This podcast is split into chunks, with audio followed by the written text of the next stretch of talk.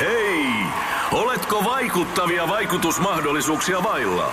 Vaikuttaja on sähkösoppari, jolla voit vaikuttaa omaan sähkölaskuusi.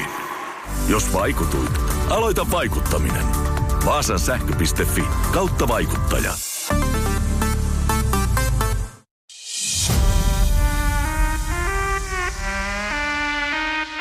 Minä olen Taneli Rantala. Ja minä olen Jukka Joutsiniemi. Tämä on Liftcast. Podcast, jossa nostamme sinut ja organisaatiosi seuraavalle tasolle.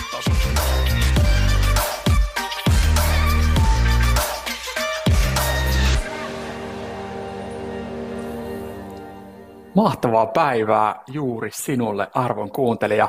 Se on taas Liftcastin ja mielenkiintoisen keskustelun aika. Studiossa tänään meillä on käsiteltävänä aiheena ammatillinen itsetuntemus ja tämä on sellainen aihe, josta ei löydy paljoakaan tietoa edes tuolta internetin syövereistä, joten todella mielenkiintoista sukeltaa asian pariin ja totta kai asiantuntijan kanssa. Tälläkin kertaa meillä on aiheen johtava asiantuntija täällä paikalla meille kaikille monesta yhteydestä tuttu tekijämies, eli Jaakko Sahimaa. Jaakko on organisaatiopsykologi, tietokirjailija ja työelämän vaikuttaja. Tervetuloa Jaakko. Kiitos. Älyttömän mukava olla messissä. Hienoa päästä keskustelemaan sinun kanssa tämmöistä tärkeästä aiheesta ja, ja tota, nimenomaan semmoista aiheesta, josta, josta ei mun mielestä ole todellakaan keskusteltu vielä tarpeeksi. No näin mä itsekin ajattelen, että tämä on teema, jota haluan olla nostamassa esiin ja sen tärkeys ja relevanttius varmasti työelämässä nyt ja tulevaisuudessa niin kuin on, on ihan kasvamaan päin. Kyllä. Kerro vähän, että miten sun kevät on lähtenyt liikkeelle? Ihan mukavissa merkeissä. Kovaahan tämä tahti aina on, niin kun, kun kesä, kesä tuolta lähestyy. Ja tota, ää, semmoista uuden virittelyä ja uuden aloittelun aikaa, aikaa monella tapaa tämä Kyllä. kevät on ollut itselle ihan positiivisissa merkeissä. Sitä se tuntuu jotenkin olevan kevät, kevät monille semmoista kehittymiseen ja uuden, uuden aloittamista ja se on hieno kuulla, että sulla on selkeästi uusi, uusi vaihde siellä taas silmässä niin sanotusti. Kyllä. Mahtavaa, hyvä, hyvä kuulla kaiken kaikkiaan. Onko sulla tota, semmoinen samanlainen ongelma kuin monilla muilla meillä, että, että ennen kesää pitää saada maailman valmiiksi? No, itse asiassa tänä vuonna on ehkä pikkusen seesteisempi fiilis, että, että kuten sanoin, että tämä kevät on tietoisesti ollut vähän tämmöistä uuden ava- avaamista ja aloittelua, niin enemmän on, on orientaatio niin kuin syksyssä jo. No niin. Eli mitä, mitä sinne saa avattua ja muuta. Ja tämän loppukevään onneksi saa vedettyä vähän tota rauhallisemmin siinä mielessä. Ja ehkä niin kuin, se on ihan tervettäkin, että työelämä menee erilaisissa sykleissä. Että joskus on sitten kiivaampaa tekemisen vauhtia ja tahtia, ja sitten joskus toivottavasti ehtii vähän niin kuin myös he, hengähtämään ja toisaalta ajattelemaan, ja mm. ehkä itselle nämä on myös semmoisia niin uuden luomisen, luomisen kausia. Meillä on tulossa muun muassa tämmöinen uusi, uusi kirja tuossa, jota ollaan tässä kevään aikana laitettu valmiiksi. Puhutaan tämmöistä inhimillisen tehokkuuden teemasta, niin tota, sitten on ollut myös aikaa ajatella ja kirjoittaa ja tehdä tämmöistä luovempaa työtä sitä odottaa kyllä innolla hirmu, hirmu hyvä teema teillä käsittelyssä tuossa. Tossa. Ja, ja selkeästi niin kuin sanoin, että monesta yhteydestä tuttu, niin sä oot, sä oot kyllä tota, sulla on niin sanotusti kauha monessa teemassa ja, ja se on hienoa mun mielestä, että et, et, tota, tuommoinen niin työelämä monitaituri ja, ja moniottelija ja, ja toi sun ää, noit työkokeilut, josta tänään varmasti päästään juttelemaan myöskin kertoa siitä, että mies ei, ei pelkää laittaa itteensä uusiin tilanteisiin. No joo, kyllä mä oon pyrkinyt siihen, että, että niin kuin uran alusta asti on, on niin kuin aktiivisesti halunnut semmoista työelämän vaikuttamista tehdä erilaisten teemojen äärellä ja, ja tavallaan työn merkityksellisyys motivaatiokysymyksistä on lähtenyt liikkeelle ja sitten tavallaan tässä sitähän se ihmisenä kasvu ja ammattilaisena asiantuntijana kasvu on, että tulee vastaan uudenlaisia teemoja, ajatuksia, havaintoja, joihin on syytä tarttua ja pysähtyä. Ja, ja sitten sitä mieluusti tekee myös siinä muodossa, että oman oppimisen lisäksi myös pystyy muille, muille antamaan ja, ja tavallaan sitten ehkä semmoista su- suomalaisen työelämän kehittymisen näkökulmasta myös haluaa olla vaikuttamassa. Ja, ja kyllä seuraavina tulokulmina varmaan itselle just on nämä inhimillisen tehokkuuden teema ja toisaalta just tämä ammatillinen itsetuntemus, joita haluaa olla niin kuin nostamassa esiin ja levittämässä ja tuomassa, tuomassa semmoista näkemystä ja näkökulmaa ihmisille. Ehkä mä vähän koen, että semmoinen tietynlainen kansansivistysrooli psykologisista ja työpsykologisista aiheista on semmoinen, mitä haluaa myös kirjojen kirjoittamisen, some, somen tekemiseen ja sitten ihan tuommoisen puhujan valmennuskonsultointityön kautta tehdä. Se on hyvä, hyvä tärkeä rooli ehdottomasti. Siellä tarvitaan tota, hanskapareja ja, ja lapioita sillä työmaalla. Tota, jotta ymmärretään sua pikkasen paremmin ja tutustutaan sinuun, vaikka sä ootkin monelle ihmiselle jo tuttu, niin mennään vähän syvemmälle vielä. Otetaan tämmöistä meidän klassiset lämmittelykysymykset tähän. eli mitkä kolme substantiivia kuvaavat Jaakko Saimaat? Tota, nyt mä huomaan, että mä äidinkielen tunneille voisi olla tarvetta palata, koska mulla ensimmäisenä oli mielessä niin kuin adjektiivit, mm-hmm. mutta jos mä adjektiivien kautta ensin kuvailen, niin varmaan semmoinen tietty energisyys, idearikkaus ja sitten toisaalta ehkä myös hieman semmoinen levottomuus, levottomuus tota, ja semmoinen, että haluaa nopeasti saada asioita aikaiseksi, ne on varmaan jollain tavalla, mitkä kuvaa mua, jos mä substantiivien kautta pureudun semmoiseen itsetuntemukseen, niin ehkä mä nostaisin esiin niin kuin työ, psykologia mm. ja perhe. Siinä on mm. varmaan niin kuin kolme semmoista kumminkin niin kuin prioriteettia ja omaan identiteettiin vahvasti vaikuttavia asioita. Ja sitten näiden prioriteettijärjestys varmaan erilaisissa tilanteissa mm. vaihtelee ja näyttäytyy erilaisena. Hienoa. Hyvät, hyvät kuvaavat. Tota, mitä tulee huoneeseen, kun Jaakko tulee huoneeseen? No mä toivon ja ehkä vähän on kuullutkin, että, että ehkä semmoista tiettyä innostusta ja, ja tota, ideointia ja semmoista niin kuin uudenlaista ajattelua, semmoista, mikä tarttuu, tarttuu ihmisiin. Toisaalta toivon, että myös semmoista inhimillisyyttä ja lämpöä, psykologimaista ihmisten ymmärtämistä ja kuulemista ainakin to, tota mä toivon, toivon, että tulee, tulee mukana. Ja sitten toisaalta ammatillisessa roolissa varmasti toivottavasti myös semmoista niin kuin, asiantuntijuutta. Hmm. No kyllä täytyy sanoa, että noin on välittynyt jo tässä, tässäkin keskustelussa, että et siinä mielessä hieno tai tota, hyvä, hyvä kuvaus ehdottomasti ja osuva. Kerro vielä, voit se jollain tavalla summata, että minne suuntaan sä erityisesti haluat viedä työelämää? No mä oon itse semmoista omaa työelämämissiota sanottanut niin, että haluan tehdä suomalaisesta työelämästä entistä mielekkäämpää ja merkityksellisempää niin yksilöille, yhteisöille kuin yhteiskuntatasollakin.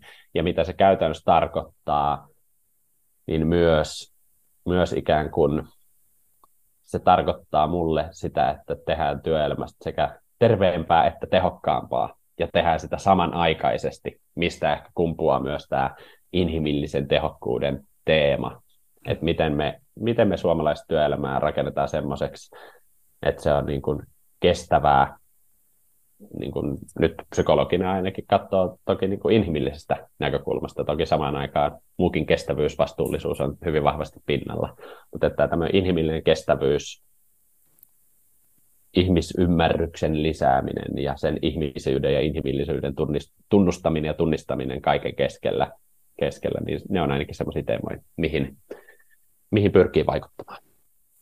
Tuo on hienoa kuulla, että sullakin on se niin kuin, ä, ajatus, että tuloksellisuus ja hyvinvointi voi kulkea käsi kädessä ja, ja pitääkin kulkea. Että näin se on, jos, jos me halutaan jotain yrityksessä muuttaa, niin ei voida ihan, ihan lähteä sen niin downshiftaamisen kautta, vaan pitää ei. lähteä sen kautta, että miten, miten noi kehittyy molemmat. Kyllä, Joo, ja valitettavasti ihan helposti organisaatioissa ne on eri ihmiset ja eri funktiot, ja ne on niin irrallaan on toisaalta tämä tämmöinen pehmo, pehmoilupuoli, ja sitten on se kova liiketoiminta, ja kyllähän se pitää olla näin, että ne kulkee käsi kädessä Kyllä. toistensa kanssa, että ei, me, ei ole toista ilman toista.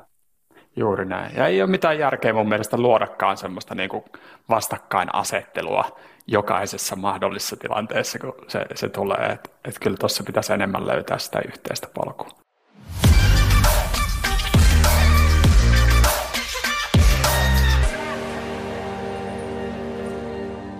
Me, hei, mennään, mennään sinne ammatilliseen itsetuntemukseen.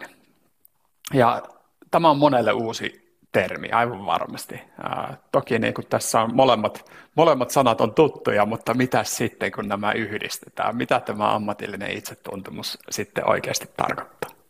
Joo, no varmaan niin kuin, just jos miettii itsetuntemusta ensin, niin varmaan menee paljon samankaltaisia termejä ihmisillä myös sekaisin, että menee itsetuntemus, itsetunto, itseluottamus, identiteetti. Nämä on kaikki tämmöisiä psykologisia termejä, jotka niin kuin vähän, vähän liikkuu, liikkuu niin kuin samalla kentällä ja liittyy toisiinsa.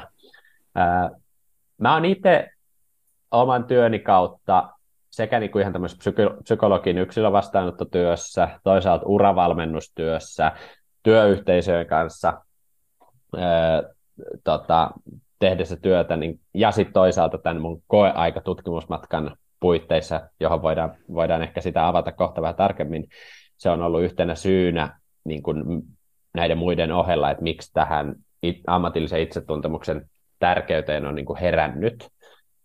Ää, mä itse olen määritellyt tätä ammatillista itsetuntemusta ää, niin kuin käytännön tasolla ihan tämmöisenä työkalunakin ihmis, ihmisten kanssa, että kun ihminen, ihmiset tulee vastaanotolle tai uravalmennukseen tai muuta, niin semmoinen realiteetti on, että ihmiset saattaa olla itsensä kanssa vähän hukassa.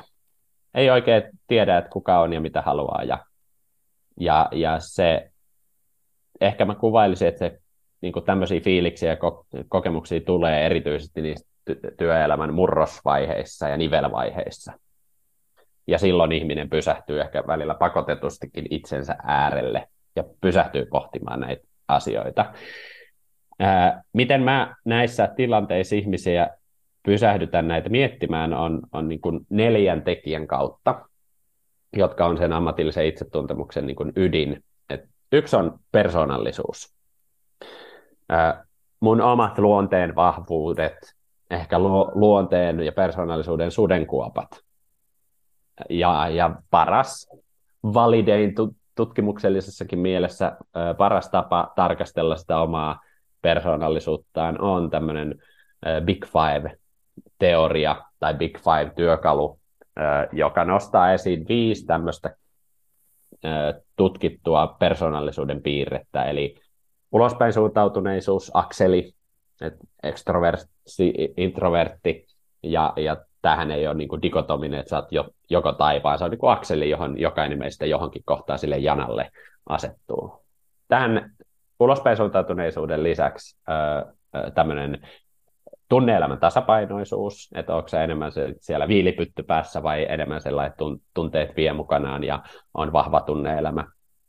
Kolmas on tämmöinen avoimuus uudelle, että onko se enemmän semmoinen rutiininomainen ihminen haluat, että on tiettyjä tarkkoistruktuureita versus sit avoimuus uudelle, uteliaisuus uutta kohtaan, muutos, muutoshalu ja näin poispäin. Neljäs on tämmöinen sovinnollisuus, että onko se enemmän semmoinen, joka laittaa tietoisestikin aina vähän napit vastakkain ihmisten kanssa ja sukset ristiin, vai ootko enemmän semmoinen, joka myötäilee ja haluaa semmoista harmoniaa ja sovinnollisuutta.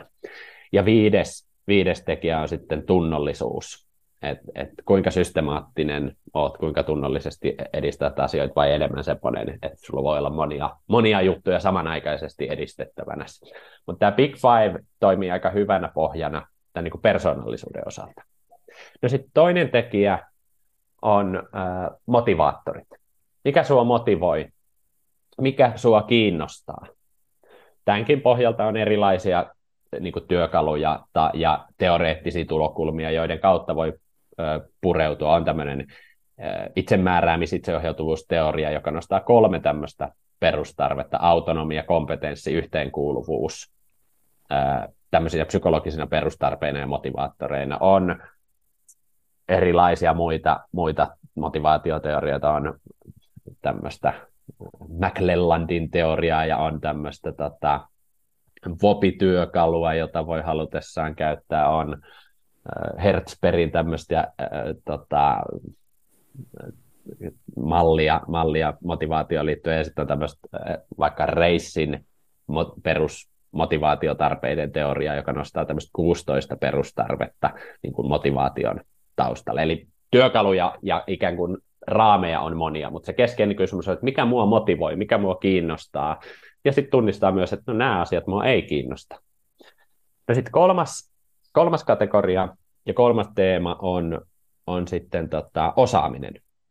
Millaista osaamista, taitoja, talenttia ää, sulta löytyy?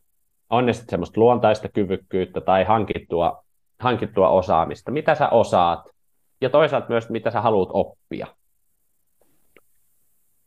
Ja tämähän on se yksi vaikeimpia ja toisaalta olennaisimpia, kun me puhutaan vaikka niin kuin työuralla uuteen suuntautumisesta tai työn hausta ja muuta, että et miten sanottaa sit omaa osaamista, ja se, se on aika vaikeaa. Ja, ja tota, neljäntenä nostan esille sit niin kuin arvot, että mikä sulle on tärkeää, mikä on edistämisen arvoista. Ää, arvot toimii tietynlaisen semmoisena ankkurina, ankkurina ja juurina sit niin kuin elämässä ja, ja työssä. Ja se, että tunnistaa ne omat arvonsa, niin se auttaa myös siinä, että, että sitten ei päädy tilanteisiin, jossa joutuu toimimaan tämmöisen eettisen stressin alla ikään kuin arvojaan vastaan. Nämä neljä on ne semmoiset niin perustukipilarit tämän ammatillisen itsetuntemuksen taustalla. Ja sitten toki nämä vaikuttaa siihen, että minkälaisia tavoitteita sä asetat, että mitä sä lähdet tavoittelemaan. Toisaalta, että minkälaiset tavoitteet organisaatiotasolla sä koet mielekkäiksi ja edistämisen arvoisiksi. Että se varmaan vaikuttaa myös siihen, että minkälaiseen organisaatioon hakeutuu ja minkälaiselle alalle hakeutuu ja hmm. näin poispäin. Ja sitten toisaalta matkalla kohti niitä tavoitteita, niin sitten toki siinä on hyvä tuntea ja tunnistaa myös niitä omia toimintatapoja, omia ajattelutapoja, omia reagointitapoja asioihin, että ne auttaa sitten myös niin kun käytännön tasolla ymmärtämään, ymmärtämään itseään. Tämän tyyppinen malli, miten mä itse jäsennän tätä ammatillista itsetuntemusta, mä itse tykkään hirveän paljon tämmöisistä viitekehyksistä, jotka antaa jonkinlaista niin kuin kättä pidempää ja selkeytystä, että mistä me nyt puhutaan, kun me puhutaan mm. vaikka nyt itsetuntemuksesta tai ammatillisesta itsetuntemuksesta. No hyvä, hyvä jäsennys mun mielestä, etenkin noin niin neljä, neljä peruspilaria teemaa, mitkä mainitsit, eli siis persoonallisuus, motivaattorit, osaaminen ja arvot sinänsä ei, ja sitten kun vielä luettelit noita eri teemoja ja, ja tota, eri viitekehyksiä vielä niiden sisällä ja teorioita, niin aika, aika heavy pakettihan tämä niin sanotusti on, että, että ihan tuulesta temmattu temmattu termi sulla nyt ei ole tässä käytössä. Niin no, no kyllä mä siihen olen pyrkinyt, että, että tota, pohjaa näitä ajatuksiaan hmm. siihen itselle kertyneeseen ammatilliseen osaamiseen ja hmm. teoreettiseenkin osaamiseen, mitä kumminkin niin psykologian alalla on paljon hyvää tutkimusta kyllä. nimenomaan tämmöisistä asioista. Tämä on, tää on semmoinen viitekehys, mitä mä itse käytän. Sitten käytännön työkaluna mä usein haastan ihmisiä itse listaamaan näitä asio- asioita ylös halutessaan toki käyttää näitä työkaluja, mitä mainitsinkin tuossa. Arvoihin liittyen on pakko vielä sanoa, että samoin Schwarzin arvoteoria ja työkalu on myös yksi ihan hyvä. Samoin kuin tämmöinen netistäkin löytyvä työkalu siihen, että äh, siinä on, taitaa olla sadan arvon lista, josta sun pitää ensin valita kymmenen ja sitten priorisoida niistä vielä viisi kaikista tärkeintä arvoa. No joo, ne työkaluja löytyy mm, kyllä. Mm. Mutta niin työ, tavallaan käytännön toimenpiteenä mä oon haastanut ihmisiä niin kuin miettimään itseään näiden kategorioiden alla. Kuka mä olen, äh, listaamaan niitä asioita ylös, mitä mä osaan, mikä mua kiinnostaa, mikä mulle on tärkeää. Ehkä myös vaikka plussien ja miinuksien kautta, että mitkä vetää sinne puoleensa ja mitkä on taas niin semmoisia, äh, mitkä ei vedä puoleensa, ei kiinnosta, on mun heikkouksia, kehittymisen tarpeita. Mutta kuten mä sanoin, että ihmisen usein saattaa olla itse vaikea sanottaa itselleen, että kuka mä olen ja millainen mä oon ja mitä mä osaan. Ja siksi on hirveän tärkeä tämmöinen peilaaminen muiden ihmisten kautta siitä ympäriltä. Ja usein mä kehotankin ihmisiä, että ottaa kolme tyyppiä ympäriltään, kumppani, kaveri ja kollega esimerkiksi. Ja haastaa heidät tekemään pienen aivojumpan sun puolesta ja sun kanssa, että millaisena he näkee sut näiden kategorioiden kautta. Mitä mm-hmm. luonteen vahvuuksia he sussa tunnistaa? Mitä ehkä semmoisia kehitystarpeita kohteita? Mit, miltä näyttää heidän näkökulmasta, että mistä sä innostut ja motivoidut? Mitkä he näkee sun vahvuuksiksi niin kuin osaamisen osalta? Mitkä näyttäytyy heille sulle tärkeinä arvoina, tavoitteina? Ja sitten toki, jos he pystyvät myös näitä niin kuin toimintatapoja, ajattelutapoja, reagointitapoja jollain tavalla kuvaamaan, niin silloin tulee tietoiseksi myös semmoisista itselle sokeista pisteistä itsessään. Ja niiden havaitseminen, se voi toki välillä olla jopa kivuliasta, mutta se on ihan äärimmäisen antoisaa huomata ja välillä jopa mairittelevaa, kun joku sanoo, että, että, että sä oot tämän tyyppinen, sulla on tällaisia vahvuuksia. Ne voi olla niin kuin, äh, lisätä sekä sitä ymmärrystä niistä omista vahvuuksista ja sitten toisaalta tulee, tulee tietoiseksi myös niistä ehkä niin kuin heikkouksista, kehittymisen kohteista, joita itsellä ihmisenä ja kollegana ja työntekijänä voi olla.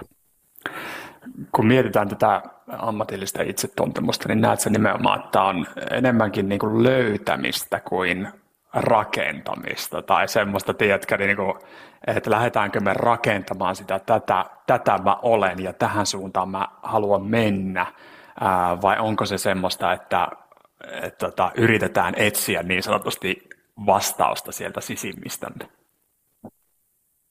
Siinä on varmaan osittain molempaa. Hmm.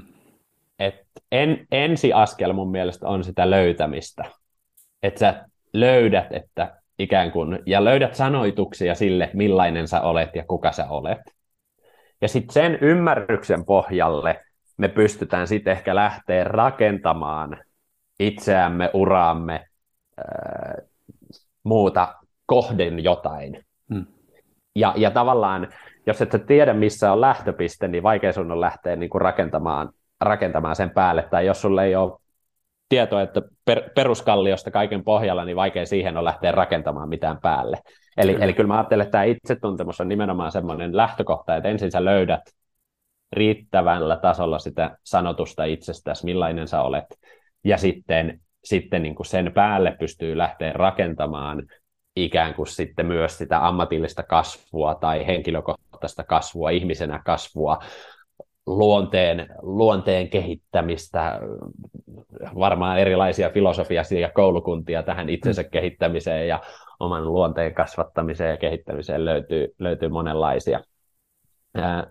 Ja sitten ehkä mä haluan nostaa vielä yhden tämmöisen mielenkiintoisen niin kuin ajatuksen, tai ehkä voi puhua, niin kuin, no, voi puhua niin kuin mallistakin, tämmöinen niin kutsuttu äh, Mac Adamsin malli, niin äh, on tämmöinen pyramidimalli tai kolmetasoinen malli persoonallisuuteen.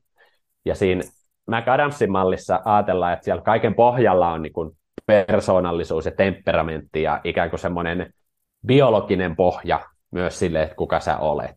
Sitten sen päälle rakentuu just nämä motiivit ja henkilökohtaiset tavoitteet ja semmoiset ikään kuin elämän, elämän ja muu niin kuin valintojen ja kasvun ja kehittymisen myötä rakentuneet sulle ominaiset piirteet, jotka ei välttämättä sinänsä ole biologisia, vaan että ne voi elämän myötä niin kuin muuttua monenlaisiksi. Ja sitten kolmas taso, mikä on mun mielestä tosi mielenkiintoinen, on tämmöinen niin kutsuttu minä-narratiivi. Hmm. Et tarina itse itsellesi siitä, minkälaisena sä näet itsesi. Ja, ja tämä on, tää on tämmöinen niin narratiivisen psykologian näkökulma tietyllä tavalla, että me kerrotaan itse itsestämme tiettyä tarinaa. Ja toki se vaihtelee eri elämäntilanteissa, se vaihtelee kontekstissa. Me kerrotaan itsestämme perhesuhteissa, kaverisuhteissa hyvin erilaista tarinaa kuin ehkä ää, työ, työkontekstissa. Mutta tämä narratiivinen näkökulma on mun mielestä mielenkiintoinen siitä, että, että minkälainen se tarina on meillä takana, mitä asioita me valitaan korostaa erilaisissa tilanteissa itsestämme, missä me mennään siinä tarinassa tällä hetkellä, ja sitten toisaalta tarinoissa on aina mielenkiintoinen se näkökulma, että ne seuraavat luvut on vielä kirjoittamatta. Mm-hmm. Ja silloin se vahvistaa sitä ihmisen omaa toimijuutta. En sen pohjalta, mitä mä olen kokenut ja miten mä itse itseni ymmärrän tällä hetkellä, niin sen pohjalta mä pystyn kirjoittamaan sitä elämäni tarinaa minä-narratiivia niin kuin eteenpäin. Toi on hyvä, hyvä malli ja t- hyvä, että nostat tämän toimijuuden, koska itsetuntemuksessa monesti aina mennään siihen, että et tota, no mä tein tämmöisen testin ja, ja tämmöinen mä oon. Et niinku, mä, mä, näin mä käyttäydyn. Et tämä on nyt niinku jotenkin staattinen, staattinen juttu. Ja eikö se ole näin, että nimenomaan persoonat, ää, persoonallisuus saattaa olla aika staattistakin ja pysyvää, mutta sitten meidän käyttäytyminen, siihen me pystytään vaikuttamaan hyvinkin paljon. Joo, ja, ja tämä on niin hyvä huomio ja hyvä nosto, koska ihmiset, jotka tekevät tämmöisiä psykologisia testejä, ää, ja, ja sitten kun tietää, että monet tekee kaiken maailman ei niin valideja väritestejä ja MPT ja diskejä ja muita, joissa niin kuin, no, niillä on oma, oma käyttötarkoituksensa, mutta ne, niiden tieteellinen validiteetti ei ole hirveän niin kuin vahva. Ää, niin jos sä asetat itse itsellesi leiman sen perusteella, tai jos sä asetat toiselle leiman otsaan tällaisen testin perusteella, on se sitten niin kuin tieteellisesti validi tai ei ole, niin se on, se on vähän pelottavaa, mm-hmm. koska sillä, me halutaan ihmisinä helposti kategorisoida asioita, ja se nopeuttaa meidän ajattelua ja to- toimintaa tietyllä tavalla tämmöinen stereotypisointi. Mutta kuten säkin sanoit, että että vaikka persoonallisuus esimerkiksi on suhteellisen pysyvä ominaisuus kimppu ihmisellä, niin puhutaan tämmöisestä roolijoustavuudesta. Eli erilaisissa rooleissa, erilaisissa tilanteissa meidän käyttäytyminen ja toiminta voi olla niin kuin hyvin erilaista. Toki se ikään kuin vaikka persoonallisuuden piirteiden osalta, meillä on tietty kotipesä, että tä- tässä mä olen, tällainen mä luonteeltani lähtökohtaisesti olen. Mutta sen ympärille rakentuu se tietty niin kuin joustoalue, mitä me pystytään niin kuin vielä mukavuusvyöhykkeellä pysyä, pysyen niin kuin eri tilanteissa ottamaan. Et ei äärimmäisen introvertti ihminen ei varmaan muutu äärimmäisen ekstrovertiksi, mutta hän pystyy tilannekohtaisesti ottamaan semmoisia niin kuin, toimintamalleja, jo, jota se tilanne vaatii. Toki se voi olla kuormittavampaa hänelle kuin hyvin ekstrovertille ihmiselle, mutta silti pystyy niin kuin ottamaan tilanteita haltuun ja erilaisia rooleja. Mutta tämä on, tää on ehkä semmoinen hyvä ajatus myös, että se on joustava, dynaaminen, se ikään kuin käyttäytyminen ja muu, mikä rakentuu sen ammatillisen tai niin kuin sen persoonallisuuden ja sen päälle, että keitä me ollaan. Ja mm. sitten tähän liittyen on vielä sanottava se, että helposti työelämänkin erilaisissa konfliktitilanteissa ja muissa semmoinen huono argumentti, halpa argumentti, mitä käytetään, on se, että no mä nyt vaan oon tämmöinen, tai no se nyt vaan on semmoinen. Mm-hmm. Se on niinku äärimmäisen halpa argumentti ja kertoo siitä, että ei olla valmiita näkemään sitä vaivaa, mitä se vaatii sen oman toiminnan kehittämiseksi. Esimerkiksi niin, että se on niin kuin sen ammatillisen roolin mukaista, mitä sulta niin kuin odotetaan ja on semmoista ammatillisen käyttäytymisen mukaista.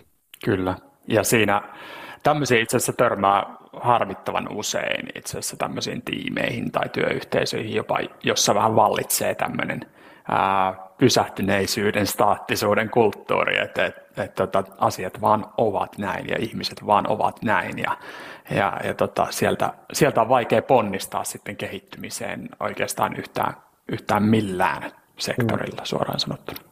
Mm.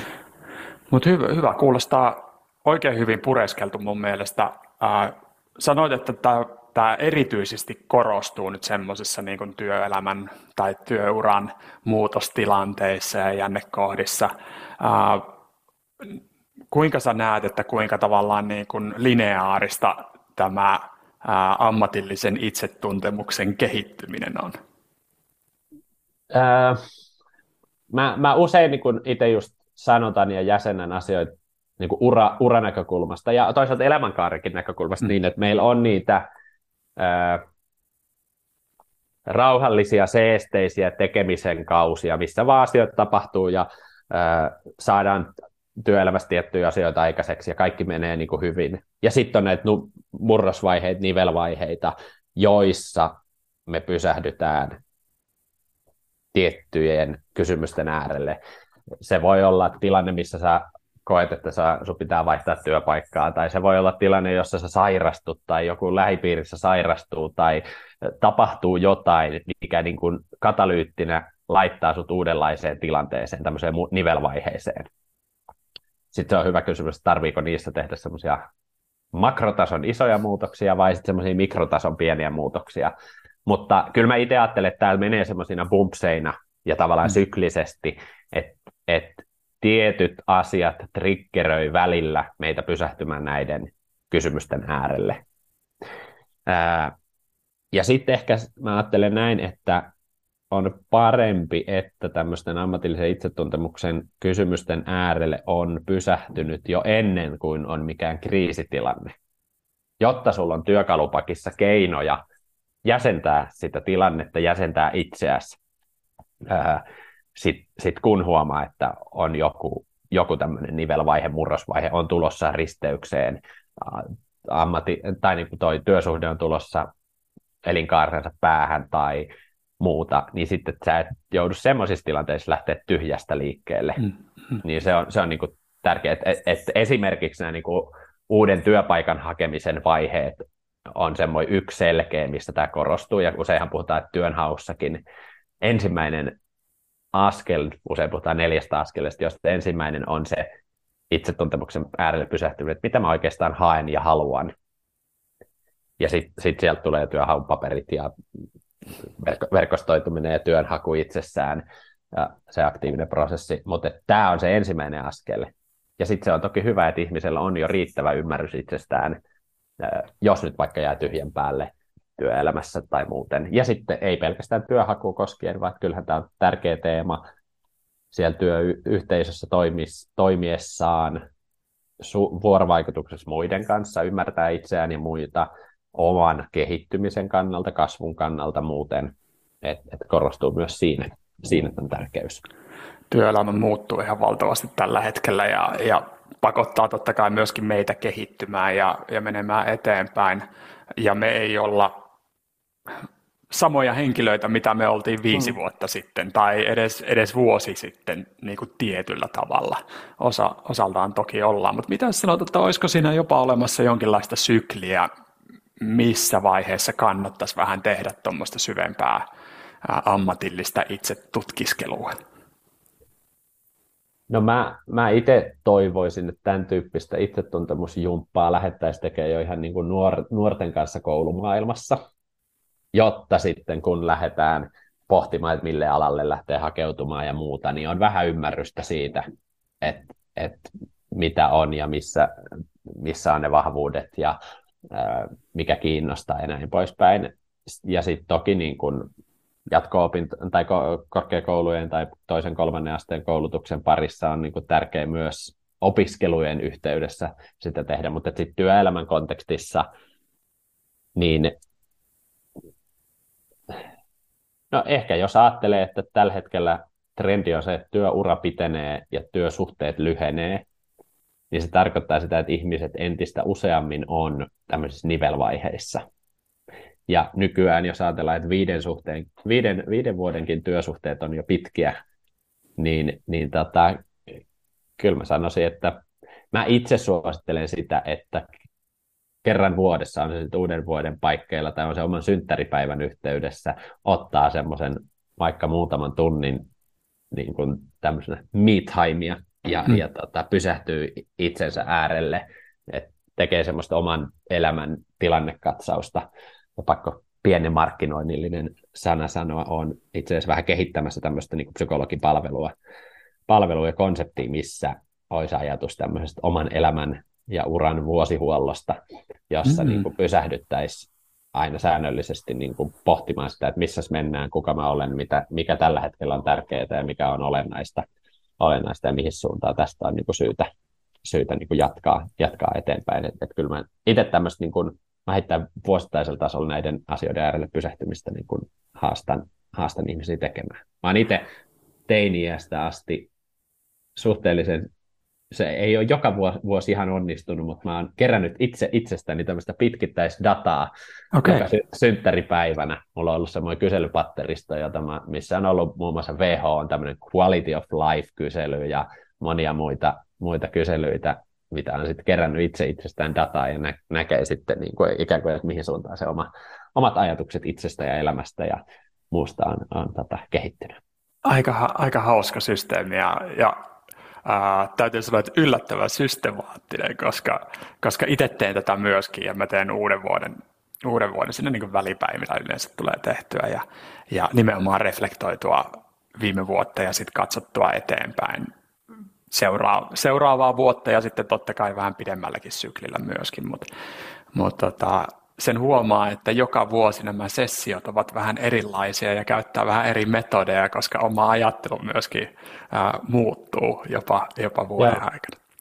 Joo, ja mä oon itse pakko sanoa tuosta systemaattisuudesta, että en ole kovin systemaattinen ihminen, sen verran itseäni tunnen, ja siksi ja. kaipaa nimenomaan tämmöisiä raameja tai Kyllä. työkaluja ja muita, jotka, jotka sitten tätäkin työtä voisi niinku auttaa tekemään, ja ajattelen, että monelle siitä voisi olla hyötyä, että konseptoisi tämän tyyppistä Kyllä. ihmisille avuksi.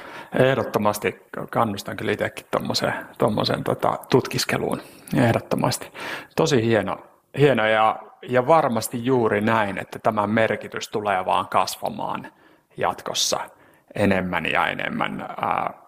Jos miettii niin yksilön näkökulmasta, varmasti se isoin use case on nimenomaan se, että sä pääset, löydät itsesi semmoisesta positiosta, jossa, joka sopii sulle äärimmäisen hyvin ja pääset toteuttamaan itseesi ja unelmiasi siellä ja, ja muutenkin tekemään mielekästä työtä. Mutta onko tässä niin muita hyötyjä, mitä, mitä sä erityisesti näet?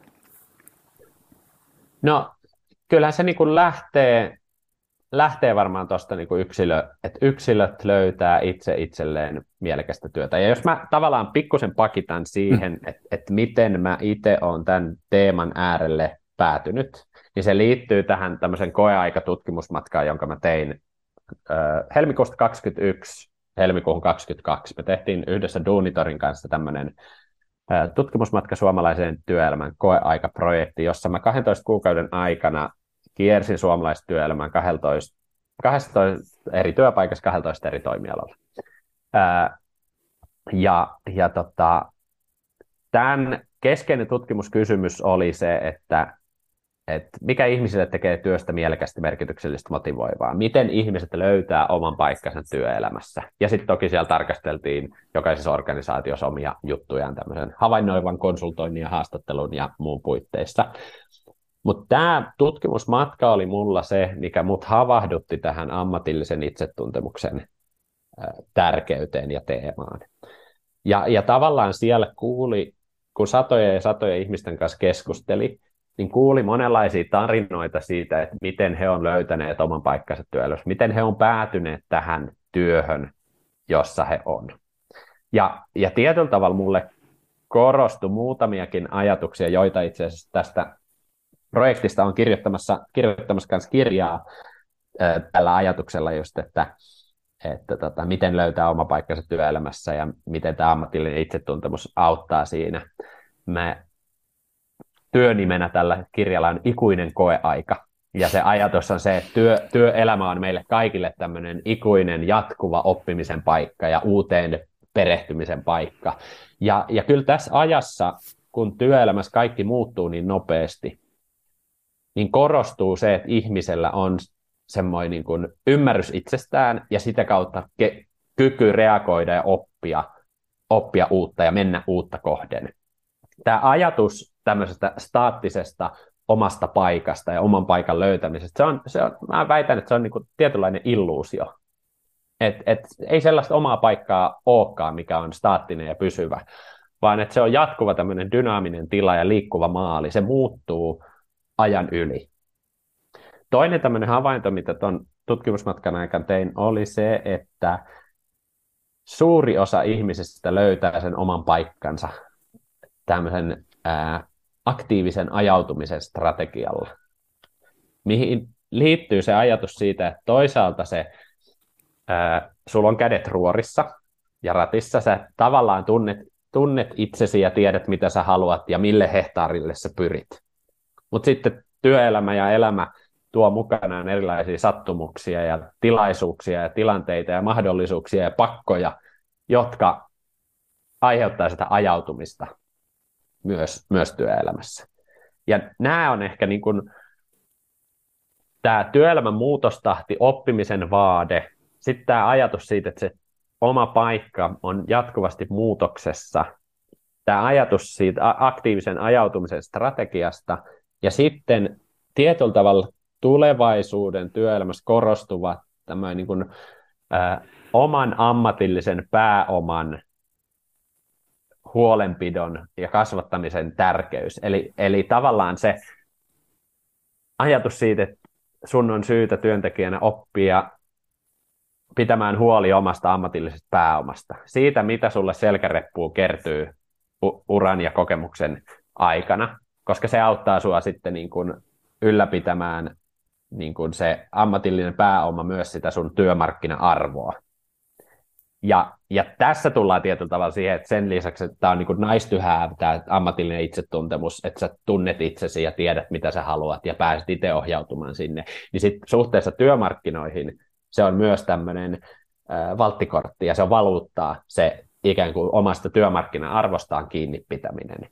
Ja kyllä mä väitän, että sitten taas organisaatioiden näkökulmasta ihminen, joka kokee, että on oikeassa paikassa oikeaan aikaan, tämmöinen person job fit ja tämmöinen person organization fit on mahdollisimman hyvä, niin on myös sitoutuneempi, aikaansaavempi, tehokkaampi, hyvinvoivempi. Ja sitten taas tämä kumuloituu varmasti yhteiskunnalliselle tasolle myös, että et, yhteiskunta, jossa yksilöt ja ihmiset on löytänyt se, sellaista niin kuin tiettyä mielenrauhaa siitä, ke, keitä ne on ja mitä ne mm. tekee, mm. niin se on varmaan myös niin kuin, äh, ihan, ihan olennaista, että, että tämä, tota, hukassa olevat ihmiset aiheuttaa sitten ehkä niin kuin myös ongelmia isommalla, isommalla tasolla tuohon mä haluan tarttua vielä vähän kysyä lisää tuosta niin organisaation näkökulmasta, mutta ennen sinne hyppäämistä vielä, niin palataan tuohon aktiivinen ajautuminen ää, termiin. Se on hyvä, hieno termi ja, ja vähän semmoinen niin paradoksi niin kuitenkin ää, aktiivinen ja ajautuminen sinänsä monesti, monesti sopii yhteen. Ää, näet sä, että siellä pitäisi yleisesti olla ehkä vähän enemmän painotusta sinne aktiivisuuteen ja, ja vähemmän sinne ajautumiseen. Näkyykö sitä ajautumista vähän liikaa tällä hetkellä? Kyllä se, siis se on niin jännä ehkä itsekin elää jossain tämmöisessä kuplassa sitten työelämä teemoja osalta, kun pitää itse työtä tärkeänä juttuna ja tavallaan yllättävän isokin osa omasta identiteetistä rakentuu myös sen ympärillä, mitä tekee työkseen ja mitä saa aikaiseksi. Ja näin poispäin, niin tavallaan olisi tuon matkan aikana mielenkiintoista huomata sitten tavallaan sen oman kuplan ulkopuolelta myös sitä erilaista suhtautumista työhön, jossa se ajautuminen on se pääasiallinen tapa. Ja, ja ei siinä ole mitään väärää. Joillekin se motiva- mm. motivaatio elämässä on ihan muissa jutuissa kuin työssä, ja työ on, työn rooli ja työn merkitys on lähinnä se, että saa palkan jostain kasaan, jotta sit muita, muita kivoja, mielekkäitä asioita elämässä pystyy toteuttamaan. Mutta kyllä mä niin kuin systeemitasolla ajattelisin, että yhteiskunnassa on hyvä, että yksilöillä olisi enemmän työkaluja ja toisaalta ehkä myös kiinnostusta ja toisaalta tukea myös siihen aktiiviseen toimijuuteen oman työmarkkinatilanteensa ja työmarkkina-arvonsa niin kuin lunastamisen suhteen. Et, et kyllä, kyllä mä itse sitä korostaisin, korostaisin että siitä, siitä ei ole kenellekään mitään haittaa, että ihminen vähän paremmin pysähtyisi siihen niin kuin aktiivisen ajautumisen äärelle, eikä mm. pelkästään ajautumaan työmarkkinoilla. Kyllä. Toki, toki sitten toinen ääripää ehkä on se, mitä me nähdään jonkin verran työelämässä, sitä tiettyä levottomuutta sen suhteen, että jollekin porukalle se kahdeksi vuodeksikin sitoutuminen työpaikkaan on jo iso juttu, että et tavallaan halutaan niin nopeasti, niin paljon, niin kaikkea tänne mulle nyt heti. Niin ehkä se on se niin kuin ihan karrikoitu ääripää, sitten, jos se aktiivisuus on vähän liiankin isoa ja ei uskalleta ja osata sitoutua enää mihinkään. Kyllä, juuri näin hyvä, että tuot tuonkin ääripään tuohon mukaan, että siinä on niin kuin ehkä pientä tasapainottelua varmasti tehtävissä ja, ja tuo hyvä, hyvi, hyviä nosteja. Näinhän se vähän, vähän kuitenkin on, että jos ei tiedä määränpäänsä, niin on hyvin vaikea päästä sinne. Että et nimenomaan aktiivisesti miettiä sitä, että mihin, ainakin mihin suuntaan haluaa, haluaa mennä. Että varmasti työelämässä meidän on hyvin vaikea määrittää tällä hetkellä, että minkälaisessa positiossa me haluttaisiin toimia kymmenen tai viidenkään vuoden päästä. Että et, tota, työelämä muuttuu kuitenkin niin, niin vauhdikkaasti, mutta suuntaan Joo. me voidaan määrittää aika vahvastikin. Joo, ja toi on niin kuin tärkeä näkökulma myös se, tästä paljon myös toi Perttu Pölönen taitaa puhua siitä mm. ajatuksesta tulevaisuuden identiteetit kirjassaan siitä, että, että tavallaan kuinka, kuinka tarkkaan meidän kannattaa meidän identiteettiä meidän, tai niitä tavoitteita asettaa johonkin positioon, johonkin mikä on fiksattu, ja sitten tulee helpommin se, että en saavuttanut tätä, olen epäonnistunut. Versus just näin, että asettaa semmoisia tavallaan etenemistavoitteita, prosessitavoitteita, asettaa sen niin kuin jonkun hehtaarin, minne, minne pyrkii. Ja sitten elämä tulee ja tavoitteet muuttuu ja asioita tapahtuu, että se voikin olla, että sä päädyt johonkin sinne huudeille, mutta mm-hmm. mut, mut niin kun, äh, ehkä, ehkä niin kuin tunnistaa, tunnistaa myös se, että ei kannata välttämättä liian fiksoituneesti Kyllä. Aset, asettaa niitä niin kuin päämääriä tavoitteita Toki tässäkin ihmiset on varmaan niin kuin, ö, erilaisia, erilaisia sitten. Näin on. Me hypätään sinne tätä tota organisaatiopuolelle vielä. Tämä saattaa olla monelle yrityspäättäjälle kuitenkin myöskin vähän pelottava aihe. Että kun ihmiset rupeaa tutkiskelemaan itseään ja sitten ne avahtuu siihen, että ne on väärässä paikassa, niin tota, mitä, mitä sä sanoisit tämmöiselle, tota, tämmöiseen ajattelumalliin?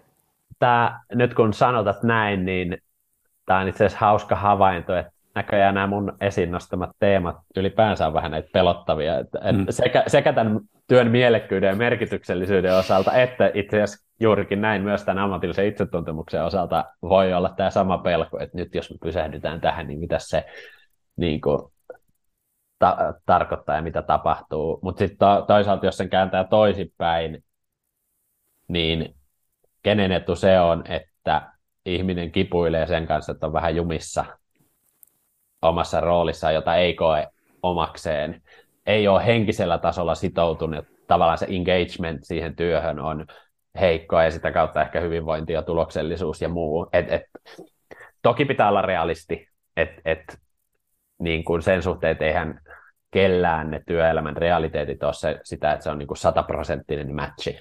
Mm-hmm. Et, et, työ on työtä ja se on vaivan näköä ja siinä ei ole kyse pelkästään siitä, että mitä sä saat ja miten se fitti on sulle mahdollisimman hyvä, vaan kyllähän saat myös saat työntekijänä niin kuin tekemässä työtehtäviä ja edistämässä tavoitteita, jotka on työnantajan näkökulmasta tavoittelemisen arvoisia ja sitten sä voit ottaa tai jättää sen, että et, tota, on, on syytä olla niinku realistista tämän, tämän asian suhteen, eikä sit myöskään niinku liikaa yksilötasollakaan korostaa sitä haihattelua, että pitää löytää joku semmoinen sataprosenttinen matchi jostain, että mm. tunnistetaan se realiteetti, että työ on työtä. Mutta organisaatioiden näkökulmasta just se, että kyllä mä uskoisin, että, että se on niin kuin, ää, kaikkien etu, että ne ihmiset, jotka kokee, että tämä ei ole mun paikkani, niin sitten löytää sen paikkansa jostain muualta. Kyllä. Juuri näin, ja kyllähän se johtaa sit siihen myöskin, että sillä organisaation sisällä ehkä löytyy enemmän sellaisia työtehtäviä, jotka sopii sulle, tai, tai sitten mm. ylipäätään jotain niin kuin, ä, täskejä, ihan niin kuin yksittäisiä juttuja, niin. jotka, joita sä pystyt tekemään, jotka niin kuin Joo, tuntuu sulle on, paremmilta. Ja tämä on niin kuin tulevaisuuden semmoinen yksi, mä en tiedä, onko tämä niin kuin, realistinen ajatus, mutta tavallaan mä ajattelen, että olisi hirveän tärkeää, että sitä uraohjautumista ja kasvua ja kehitystä tulevaisuudessa pääsisi enemmän tapahtumaan siellä organisaatioiden sisällä. Se on paradoksaalista, että miksi me ollaan hirveän paljon valmiita organisaatioissa panostamaan ja satsaamaan ja maksamaan siihen, että me saadaan ulkopuolelta uusia osaajia, ja sitten me ei satsata siihen, että ne meidän omat osaajat pääsee kehittymään, kasvamaan. Ehkä on ne sitten työpaik- niin kuin työtehtävien kiertoa tai on se niin kuin siirtymistä horisontaalisesti tai vertikaalisesti siellä organisaatiossa erilaisiin juttuihin. Et, et, tämä on niin kuin semmoinen, mitä mä ehkä itse niin kuin toivoisin, että korostuisi tulevaisuudessa, että organisaatioiden sisällä semmoista urajohtamista, jossa sen kahden viiva viiden vuoden jälkeen ihmisen ei tarviskaan hakeutua muualle töihin, vaan sieltä sisäisesti voisi löytyä jotain niin kuin mielekkäitä uusia haasteita. Kyllä. Ja tähän suuntaan se on mentävä, mentävä jos me halutaan sitä sitoutumista kasvattaa ja sitä, että ihmiset ei, ei ehkä ihan niin helpolla sit vaihda, mitä, mitä tällä hetkellä on niin. Niin kuin, äh, kiihtyvässä tahdissa ihmiset vaihtavat työpaikkaa Kyllä. niin sanotusti. Ja, ja sitten mitä tähän niin kuin yritysjohdolle, ehkä sitä kysymystä, että, mitäs, että mikä se on, tota, mitä jos me pysähdytään näiden äärelle ja, mm, mm. ja tota, ihmiset lähteekin meiltä pois. Se, tähän liittyy mun mielestä tämmöinen aika kiva tarina. En tiedä, onko tämä Suomesta vai maailmalta ja onko todellinen vai fiktiivinen, mutta oli tämmöinen äh, talousjohtajan ja, ja toimitusjohtajan välinen keskustelu, jossa tota, oli päätetty lähteä tämmöiseen henkilöstön kouluttamisohjelmaan. Ja, ja sitten tota, talousjohtaja tuli vähän nillittämään toimitusjohtajalle, että katon nyt tästä Excelistä, että etkö sä näe, kuinka paljon tämä maksaa, jos me koulutetaan meidän henkilöstöä. Ja sitten tämä toimitusjohtaja vastaa, että niin, mutta tajuutko sä, kuinka paljon se maksaa, jos me ei kouluteta tätä mm. meidän henkilöstöämme. Eli tavallaan mehän ollaan organisaatioissakin niin kuin hirveän hyviä, hyviä hyviä olemaan soke- sokeita Kyllä. niille semmoisille piilokustannuksille. Että me nähdään ne suorat kustannukset Excelissä, mutta me ei nähdä niitä piilokustannuksia, mitä tapahtuu siitä, että jos me ei satsata henkilöstöä, jos me ei kasvateta heidän osaamista, jos me ei panosteta heidän urajohtamiseensa ja ne valuu muualle, ää, niin, niin nämä on niin kuin kaikki semmoisia piilokustannuksia, mitä me ollaan ihmisinä, yhteiskuntana, organisaationa itse asiassa älyttömän huonoja tarkastelemaan. Kyllä, näin on. Näin on. Ja, ja siinä ehkä oltava myöskin vähän realistisen suhteen, että kuinka paljon siellä oikeasti pystyy sitten sit laskemaan tiukkoja euroja mm. näille, näille asioille, mutta, mutta hyvä, että se on keskustelussa mukana kuitenkin, että onhan, onhan näillä euromääräinen arvo tämmöisilläkin asioilla sekä niin kuin niin. organisaation näkökulmasta ja yhteiskunnan näkökulmasta myöskin. Hei, tota, äärimmäisen hyvä, hyvä teema, tärkeä teema. Hienoa, että tästäkin olet kirjoittamassa lisää. Odotan kyllä innolla sitä, sitä opusta ja, ja varmasti päästään keskustelemaan asiasta jatkossakin. Otetaan loppuun vielä pari tämmöistä tota, pien, pientä kysymystä sulla. Onko sulla ollut joku semmoinen viimeaikainen oivallus omasta työelämästä, jonka haluaisit jakaa? Onko tullut vastaan? No ehkä jos haluaa tämmöisen niin kuin linkittää tähän teemaankin, niin kyllä se on ollut mulla yksi tämmöinen oivallus se, että kuten tuossa jossain vaiheessa taisin mainitakin, että omassa semmoisessa järjestelmällisyydessä, systemaattisuudessa voisi olla vähän parantamisen varaa. Mä muistan, kun mä aikoinaan tein tämmöisen Workplace Big Five-testin, ja sitten mä huomasin, että tunnollisuusosio olikin sinne niin kuin ei-tunnollisen suuntaan, ja mä olin melkein loukkaantunut sille, sille tota, testitulokselle, että, että mitä, että eihän tämä voi pitää paikkansa, että mä oon aina kumminkin saanut asioita aikaiseksi ja pärjännyt hyvin koulussa ja työelämässä ja muuta, ja sitten oli se, että mä en ole muka tunnollinen. Se ehkä pitää ihan paikkansa etenkin, kun sitten psykologi sitä avasi, avasi mulle, että mistä, se ehkä nyt niin kuin kumpuaa ja mitä ala, alatekijöitä siellä oli, oli mutta ää, tavallaan yksi tämmöinen oivallus on ollut itselle se, että kun, jos toi on nähtävissä toki tiety, tietyllä tavalla vahvuutena ensinnäkin, että, että samat piirteet on nähtävissä toisessa kontekstissa, toisessa jutuissa vahvuutena toisessa heikkoutena. Toi tuo mukanaan sitä, että pystyy montaa palloa pitää ilmassa samaan aikaan ja on haluakin siihen, mikä sopii sinänsä myös tämmöiseen konsulttityöhön, kun on monenlaisia projekteja erilaisissa vaiheissa samaan aikaan menossa.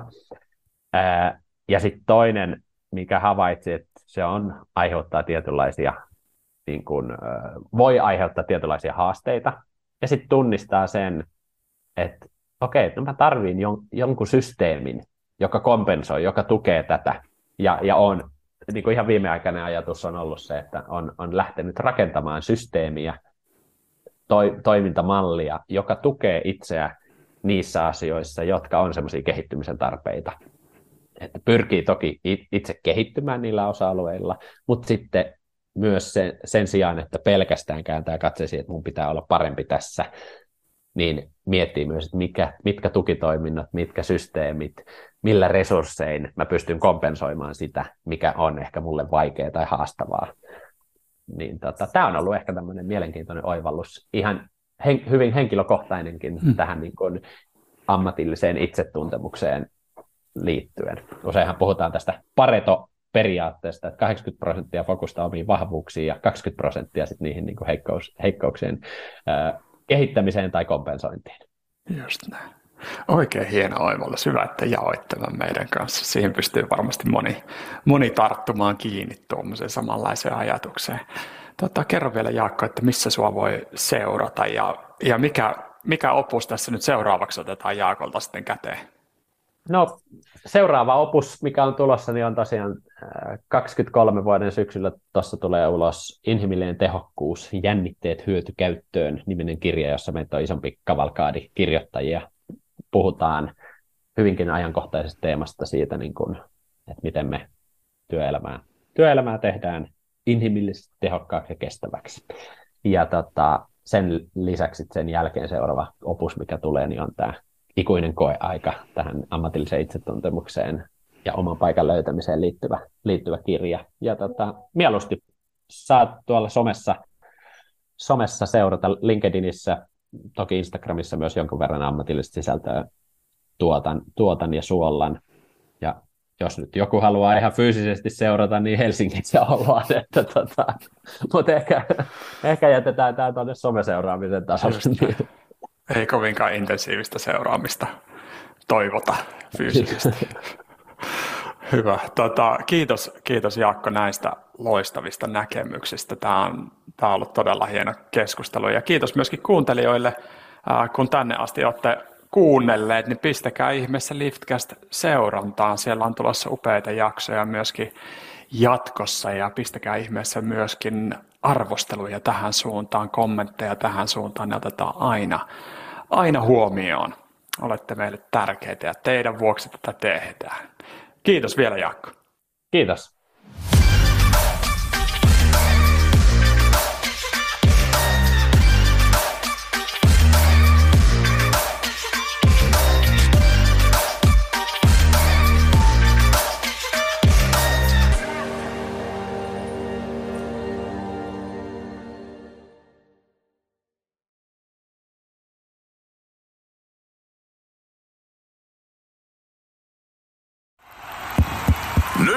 Tulee sitä vaikuttavaa mainontaa. Nimittäin tässä kerrotaan Vaasan sähkön vaikuttaja sähkösopparista, jolla voit vaikuttaa sähkölaskuusi.